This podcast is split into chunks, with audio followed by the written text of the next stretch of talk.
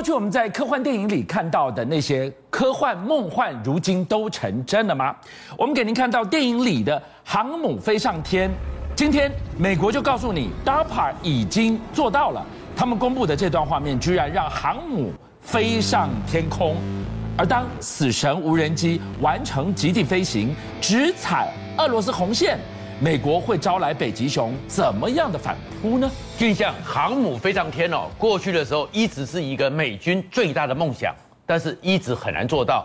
但是现在九十年之后，他们的梦想完成了。你会看到呢，就是搭 a 的实验给你看了，它的一个小型的无人机，然后呢，C 幺三洞飞在上面，对不对？然后后舱门给你打开，结果这个是无人机哦。过去他们是丢下来很多东西没有问题嘛？是，但是无人机竟然呢，一个镭射光束一过去就导引了，然后你看正拍侧拍非常精准，速度飞机在上面飞，然后风这么大，非常精准的就直接的就平稳的进到了这一个西幺山洞里面去了，然后这个无人机呢，所以以后呢，美国不需要千里迢迢走一万公里，然后呢才把航空母舰开过来，那一两个礼拜啊，他用无人机一飞过来，一天之内。我的无人机就在你上空了，我的航空母舰在你上空了，厉害的一段画面，你可以看到。等会我们再看是刚刚的那个 DARPA 的这个画面，C 幺三洞。它放飞的小精灵无人机居然可以精准的再把它回收，那什么概念？航空版的舰载机耶！而且舰载机的速度哦，坦白讲也比现在的辽宁号还快。是，因为它那个回收的话，三十分钟就可以完成四架。对，所以呢，大概八分钟就一架，它的速度之快，所以代表的是，我如果带着无人机，我下去侦查或轰炸完毕，我回来，回来之后，反正 C 幺三洞有 K C 三幺三洞嘛，空中可以加油嘛。美国航空母舰上不是还有很多。无人机的加油机吗？对，然后继续飞，所以以后在天空里面就是老大哥在盘旋着了。是其实美军呢，在最早的时候呢，当时的时候，刚刚开始是 C 十七，然后哎开始说哎飞机可以当成客运嘛，在二战之后，对，然后 C 四七的时候，柏林围墙的时候，哎还发现说要大型一点的飞机可以赶快运东西过去。后面呢，没想到到了后来的时候，一九六八年横空出世，波音七四七巨无霸。那真的巨无霸一出来，那巨无霸这么大一台，当时的时候，美军充满了整个的喜悦和一个幻想，他们就说，那能不能把巨无霸呢？当时还没有想到无人机的概念，但是呢，作为微型的战斗机，十五分钟里面呢，我们就放下去，把一个无人机通通放到这个巨无霸里面去，放十架。那十架的小型战斗机，所以就用 C 这个 C 四七巨无霸飞到你的上空，然后小型战斗机过来作战，作战完毕后再飞回七四七里面。他们当时就有这个构想，超级疯狂。观众朋友，这个是将近半世纪之前哦，他们已经有让航母飞上天空，当时直接不二人选就是七四七啊。美国最早的海军的构想就是海军嘛，叫飞上天。所以他们当时的时候呢，就是把战舰飞上天上，然后就要准备很多小型的，那时候还是螺旋桨的概念，小型的螺旋桨。然后呢，他们这个螺旋桨叫寄生虫，所以他们当时就想说战舰可以飞到天上，然后就一直飞就过来，所以这个无人机的战场已经开始越来越强硬了。所以你刚刚提到了二战航母海战，我们就不禁联想到，对美国来讲最大的噩梦是什么？日本神风特工队哦，那是一次下来，那是一个世纪性的毁灭。但现在美国居然筹组了这一支无人机队，他要打造神风特工队二点零啊！他们已经做出来这个 TRS 自杀式的无人装甲车，这是什么车啊？这个装甲车你看呢，它最特别的是它是无人的，然后呢，远远的地方呢，就是阿兵哥呢躲在非常安全的地方，然后呢用 iPad 就可以指挥。可是巨匠最重要的是什么？它左右各有十三管，总共二十六管呢，里面载着五十架的弹簧刀无人机。所以一出去之后呢，弹簧刀呢一下就从里面冲出来，冲出来之后，你看呢，就像弹簧刀一出来之后，弹簧一弹，机翼出来就开始在天空盘旋了。但你不要想看说它只是一个天空盘旋哦，它上面当然有炸弹。看到的时候，最后一个画面就是整个讯号终止。为什么讯号终止？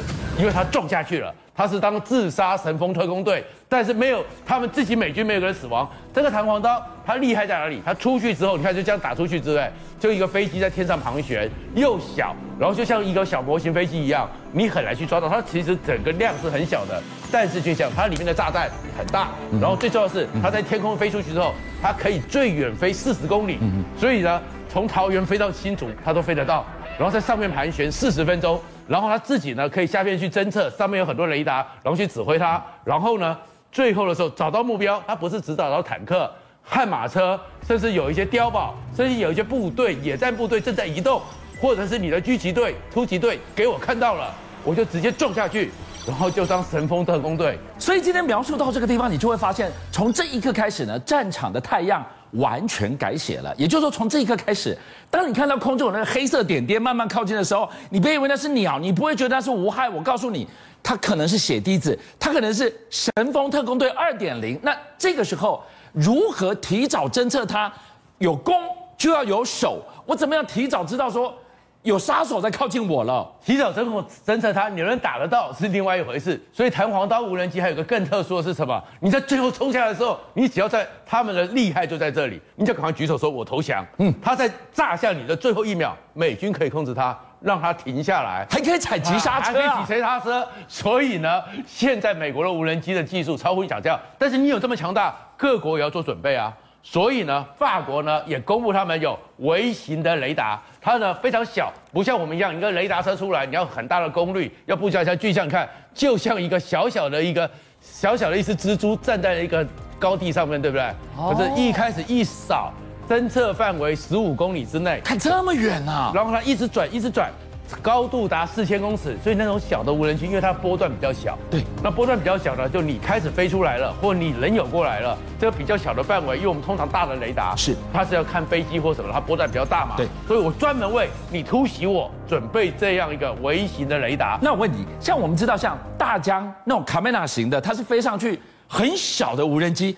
他也看得到吗？他就专门做这种侦测的，就怕你带一个手榴弹。如果你没像美国弹簧刀这么厉害，你背个手榴弹，像他们的彩虹五号、彩虹四号也是这样干的嘛。所以他侦测到，而且他可以判断你是人类，你是鸟类，你是无人机。它还有 AI 功能，还有 AI 功能可以立刻判断，而且三百六十度不断的旋转，不断的巡防。这也就是在阻止无人机的一个战争之中。说到了无人机，来看看今天晚上我们给大家宣布分享的这项消息，恐怕。普丁难吃睡了，美国的死神无人机居然完成了北极极地的试航，这件事情多至关重要啊！他们的 MQ 九死神无人机呢，首次完成北极的飞行。嗯那北极是怎样？从阿拉斯加或美国一出来，直接到北极，你的莫斯科、你的北京，随时就在他的眼皮底下。而这个难在哪里呢？难的是你这个无人机，因为上次那个极超音速是飞到大气层之外，可是你在大气层之上，现在全世界上面有三千三百二十二个卫星，在南北极最少。那你谁去导引它？你怎么去导引它？而南北极的气流和磁场是最复杂的。对，那这样一个复杂，你怎么它一定有很多干扰？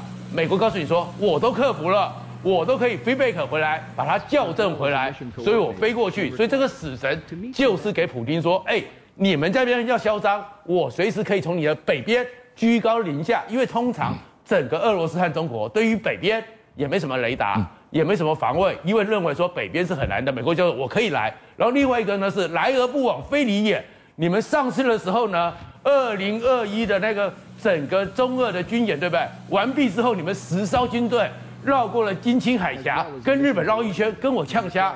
所以美国呢，也带着北约军舰再入，进入了黑海，带着他们第六舰队，然后还有他们的指挥舰，在那边汇合。我跟你来耀武扬威一下，光这耀武扬威不够啊！